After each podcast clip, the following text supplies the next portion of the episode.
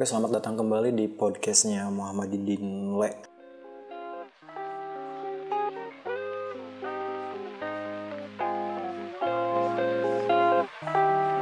Sorry kalau ngomongnya agak lambat karena gue lagi berusaha untuk uh, ngelurusin suara dulu. Karena suara gue nggak tebel kayak korigor, nggak tipis kayak piki pik juga. Piki pik kalau episode kurang jelas karena mikrofon gue jelek. uh, di episode kali ini gue bakal ngomongin tentang apa ya ngomongin 2020 gue udah bosen karena di tahun 2020 banyak sekali kejadian-kejadian mulai dari awal Januari. Itu kan jadi ngomongin tahun 2020 uh, ngomongin apa nih ya? Di gue di podcast kali ini kok nggak jelas ya. Bahkan dari podcast sebelumnya pun gue nggak jelas gitu. Uh, ini aja deh kita ngomongin pekerjaan aja deh. Uh, teman-teman gue kan yang alumni tahun 2016 gue lulus tahun segitu SMK ya nggak kuliah maksudnya belum sempat kuliah. Kalaupun nanti ada waktu ada rezeki ya gue pasti kuliah gitu. Uh, pekerjaan ya. Oke balik lagi kita ngomongin pekerjaan. Teman-teman gue alumni alumni yang seangkatan itu nggak tahu. Semenjak 2 tahun gue lulus sekolah berarti tahun 2018 dari tahun 2016 mereka tuh nggak tahu keberadaan gue gue kerjanya apa penghasilannya apa ya pokoknya mereka tuh tidak tahu menahu dan ya mungkin karena udah jadi alumni juga tidak terlalu mempedulikan karir hidup teman kita ini mau jadi apa nih gitu ya. Jadi eh, gue dulu pas tahun baru keluar sekolah gue belum bisa kerja kayak teman-teman gue di mana yang ijazah pun belum turun tapi udah udah ada yang pada masuk kerja udah ada yang apply lamaran ke sana sini ada panggilan interview sana sana gitu kan gue dulu pas lulus sekolah nggak seantusias mereka nggak seantusias teman-teman gue yang seangkatan. Karena e, bagi gue pas awal keluar sekolah SMK itu berarti sama dengan gue harus cari apa ya reward dulu. Gue lulus sekolah nih gue kata gue anggap e, keluar SMK itu sama dengan gue udah nembus e, pelajaran sekitar 12 tahun lebih. Eh 12 tahun ya ya. SD 6 tahun SMP 3 tahun hmm berapa sih? Oh iya 6 tahun. Ya itulah alasan kenapa nilai matematika gue jelek. Di ya pas awal keluar sekolah itu gue nyari jati diri dulu. Gue main-main sana sini uh, jadi anak yang so tau anak fresh graduate yang bener-bener wah ini gue nih. Pas datang ke sekolah pun gue alumni tahu kan? Ya banyak sekali meme-memenya di Instagram di Twitter juga alumni yang masuk ke sekolah oh, kayak banget gitu kan. Padahal mereka nggak tahu gue kerjanya apa gitu kan. Yang jelas ya niatnya gue cuma buat memperangin aja gitu. Gue alumni tahun kemarin loh lo mau apa gitu kan. Kayak gitu sih. Sementara teman-teman gue yang udah bekerja yang udah pada istilahnya ada yang potensi jadi karyawan tetap pun sudah ada banyak banget. Karena dulu di daerah gue tuh pas tahun segitu lagi maraknya pembangunan pabrik-pabrik pindahan-pindahan dari kota-kota besar kayak Karawang, Cikarang, uh, move to Majalengka untuk pabrik ya chance mereka buat bisa masuk uh, menjadi karyawan tetap itu gede banget pas zamannya. Uh, gue dulu masih lalu lalang nyari apa nyari referensi jati diri gue mau ke arah mana nih. Secara kan gue kan uh, dulu itu pas SMK masuk pecinta alam. Gue pecinta alam gitu. Aduh air mana sih gue belum minum lagi ah tekinnya sorry ya yang lagi dengerin agak keganggu gitu. sama suara ini. uh, gua masuk pecinta alam dari awal masuk sekolah. Karena uh, ya gue suka hutan aja gitu suka hutan suka main ke gunung gitu kan. Yang pada intinya pecinta alam nggak seperti yang gue harapkan gitu. Pedih pak pedih asli jadi pecinta alam. Nah setelah itu gue lulus sekolah ya ini ngobrol nggak kelar-kelar nih dari sini mulu nih. Gue lari ke gunung untuk jadi istilahnya apa ya? Ya petugas gunung. Karena gue ngerasa tenaga gue tuh dulu masih kuat nggak seloyo sekarang. E, eh, gue ngerasa bahwa gue pantas nih gue layak nih anak baru gitu kan yang baru dididik keluar sekolah dari pecinta alam gitu kan. Terus eh, keluar sekolah jadi eh, ranger gunung gitu. Wih keren kan. Gue ngambil ngambil kerennya aja dulu. Tapi pas ke sini ke sini udah tahu keluh kesahnya pedihnya di sana nggak makan sehari nggak ketemu nasi udah kayak ya mak apa ya kesehari-hari yang di sana gitu. Ya mungkin teman-teman gue udah tahu semua gue di mana dulu di taman nasional mana. Yang gue bakal sebutin juga karena ya karena nggak sopan gitu kalau gue sebutin eh gue di sana sekitar nggak lama sih enam bulan juga enggak deh kayaknya. Main-main gitu cuman secara tertulis ya mungkin beberapa bulan gitu kan sekitar lima bulan enam bulan ada mungkin. Tapi untuk apa namanya tali silaturahminya gue masih sampai sekarang masih bisa istilahnya main ke sana ikutan lagi. Yuk uh, naik le. Anak-anak panggilnya tole kan gue ayo naik. Pos sekian pos sekian nanti standby ya jagain pendaki barangkali ada yang nakal bla bla bla ya kayak peraturan taman nasional pada umumnya lah gitu. Kayak nggak boleh buang sampah sembarangan kayak uh, apa namanya bikin tenda nggak boleh di jalan atau bikin keributan yang bikin nggak nyaman suasana pendaki lain gitu kan. Ya pokoknya banyak lah hal-hal yang nggak boleh di gunung gitu kan. Karena kebanyakan orang itu kalau naik gunung nggak terlalu mementingkan untuk etika ya tapi lebih ke pos ya buat ngepost maksudnya ngepost foto di sosial media ya. Jadi di Instagram di Facebook banyak banget kan sekarang. Ngasih makan sosial media tuh nggak ada ampun pak. Nggak ada kenyang. Bahkan sampai sekarang gue pun postingan Instagram gue cuma gitu-gitu aja. Udah gue anggap wah ini nggak layak. Gue arsipin aja arsip-arsip. Jadi nggak ada gitu. Ya mungkin nanti suatu saat gue naik gunung lagi ya mungkin gue juga bakal ngerasain kayak gitu lagi gitu. Kok upload gunung lagi nggak uh, penting juga sih. Ini nggak ada sangkut pautnya juga sama pekerjaan. Uh, terus gue ngerasa dulu itu pas gue lagi di gunung teman-teman gue pada nanyain tuh le gimana kabar? Di grup WhatsApp kan. Ah, enggak belum WhatsApp dulu masih grup BBM BlackBerry Messenger yang sekarang udah nggak ada. Le gimana kabar? Ke mana aja? Kok jarang nyaut sekarang kalau dipanggil di grup? Ini gue baru turun gunung uh, ya bla bla bla bla pokoknya ya kayak uh, malu gitu menanggapinya gitu. Sorry ya bukannya kenapa-kenapa gue di gunung gak ada sinyal. Wah alibinya sih kayak gitu ya. Emang realitanya juga gak ada sinyal kalau di gunung kan gitu kan. Kalaupun ada sinyal ya mungkin juga chance gue buat bisa bales tuh enggak juga deh. Makanya gue diemin dulu sampai numpuk chatnya baru gue baca. Ya istilahnya gimana ya? Gue bikin komik dulu di grup WhatsApp uh, di grup BBM dulu bikin komik dulu sekitar ya beberapa hari atau mungkin satu minggu lebih lah. Baru gue baca gitu. Wah seru nih ngebahas apa nih? Yang ngebahas gitu-gitu. Ada lowongan kerja nggak? Ada ini nggak? Aku bulan depan habis kontrak. Wah. Gue nggak ketawa gue nggak sedih tapi lebih ke apa ya? Menyikapi hal itu gitu kan. Teman-teman gue yang udah pada kerja pun udah uh, apa namanya masih pada ngeluh gitu masih ngeluh masih ngerasa bahwa gue kerjanya nggak nyaman gue kerjanya gini-gini doang banyak banget. Kalau diputar balikan sementara gue yang ada di gunung mungkin ya teman-teman juga ada ya yang suka naik gunung gitu kan. Tahu beratnya tahu porsi capeknya tapi kita dituntut untuk bisa menolong orang. Maksudnya pendaki yang lagi ada punten ya. Eh punten kan bahasa Sundanya keluar eh, ada pendaki yang sedang sakit atau garam kita mesti gercep tuh eh, apa namanya double power gitu kan dan mereka masih mengeluh tentang jam kerja. Masuk jam 7, pulang jam 5 sore. Masuk jam setengah 9, pulangnya jam 7 so, uh, jam 7 isa. Ada yang bilang kayak gitu ya, gue gak mempedulikan itu. Karena bandingannya sama aja. Apa yang lu kerjakan adalah hasil dari gaji yang lu dapat tiap bulannya. Gitu aja sih. Kecuali teman-teman gue ada juga yang freelance tuh ada yang jadi graphic designer ada yang bikin jadi apa namanya bikin io ya walaupun io nya nggak sebesar yang kita bayangkan ya io musik io apalah pokoknya banyak banget cuman kecil-kecilan gitu by project sama kolaborasi ada tuh yang gajiannya nggak per bulan tapi by project gitu kan. Project ini project ini gajian segini dihitung kalkulasiin ya teman-teman gue tuh kayak gitu.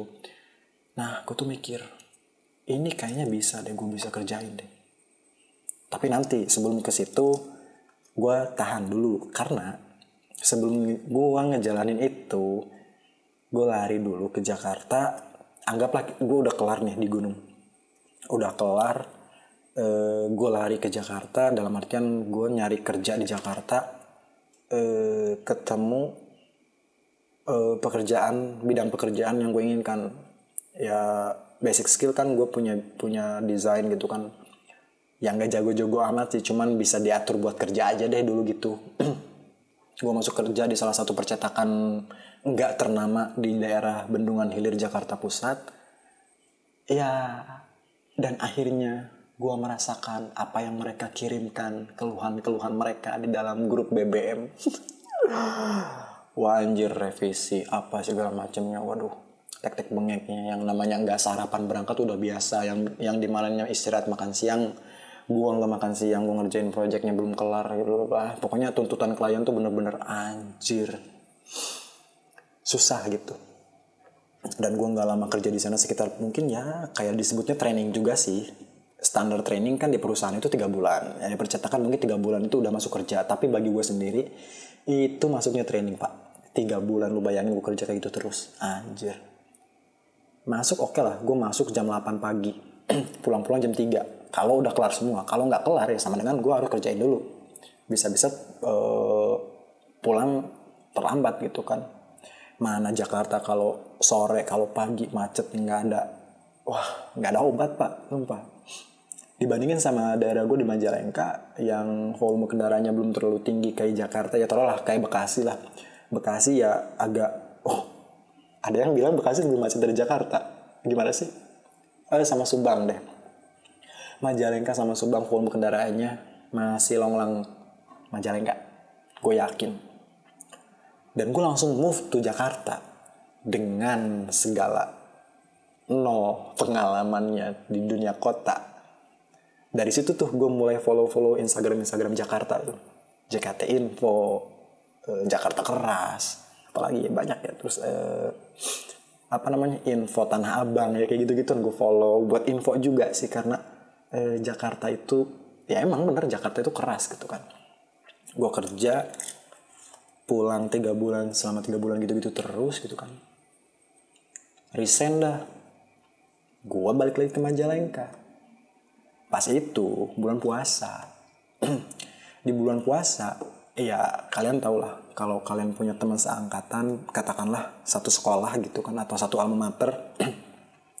Yang di mana bulan puasa itu ada tradisi yang namanya buka bersama.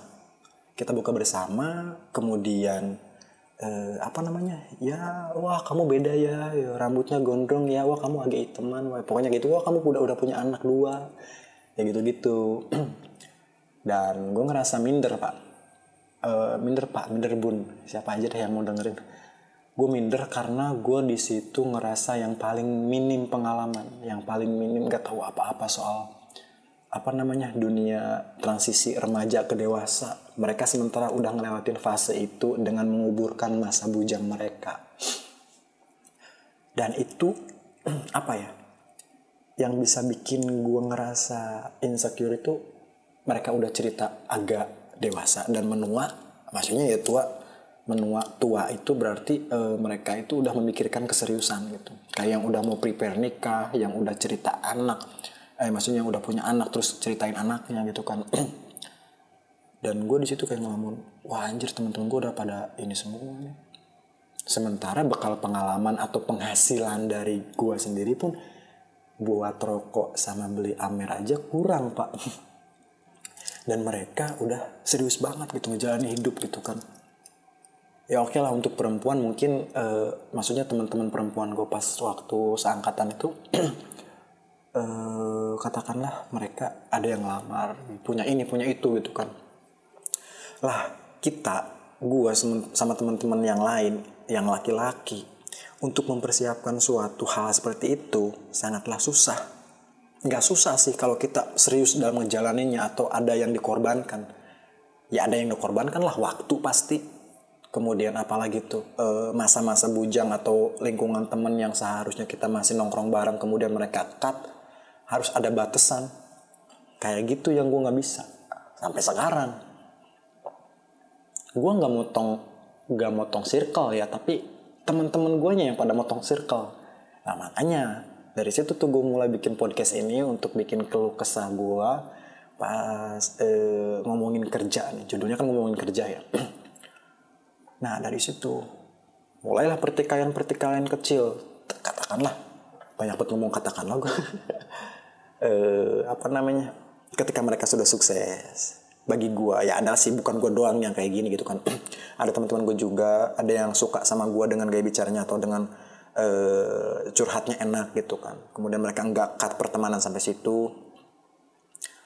Eh, ada pertikaian yang di mana antara gue dan teman-teman gue itu pisah.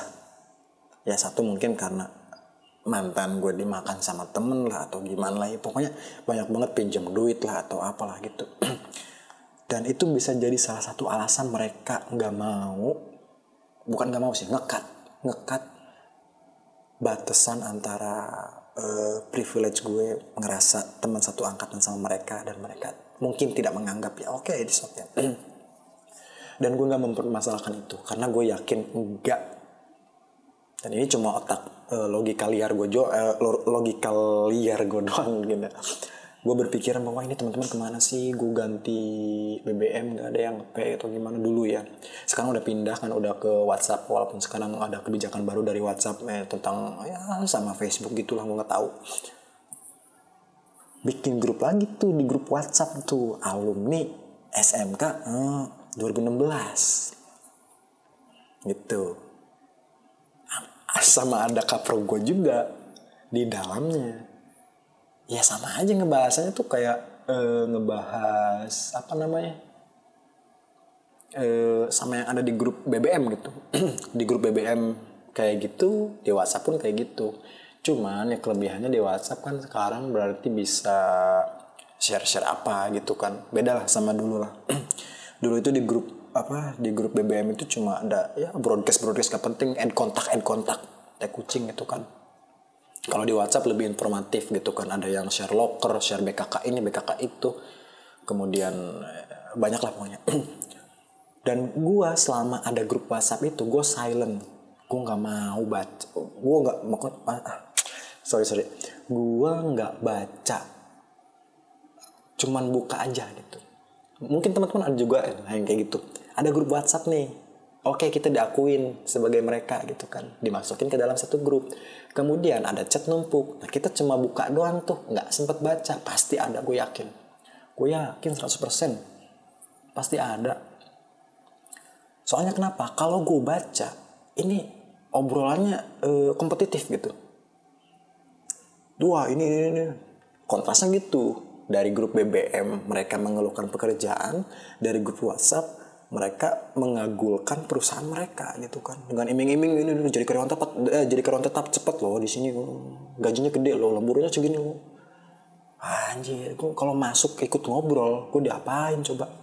Sementara teman-teman yang ada di grup gue teman-teman yang satu angkatan satu kelas satu jurusan gue dulu tahunya tuh si Didin bakal jadi orang sukses setelah lulus sekolah. Karena kenapa?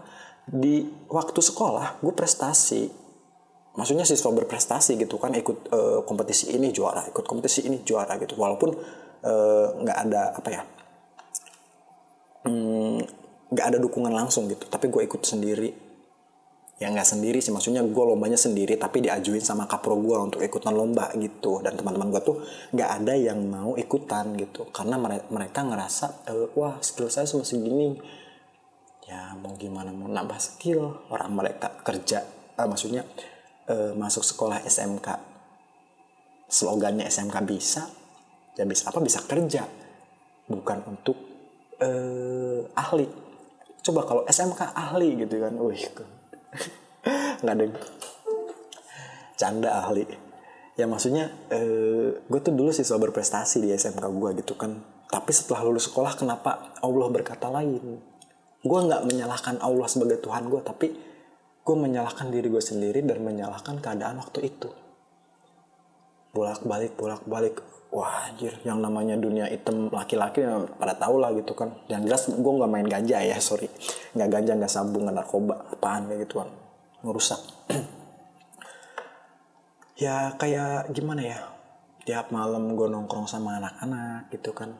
Yang ada di rumah gitu kan.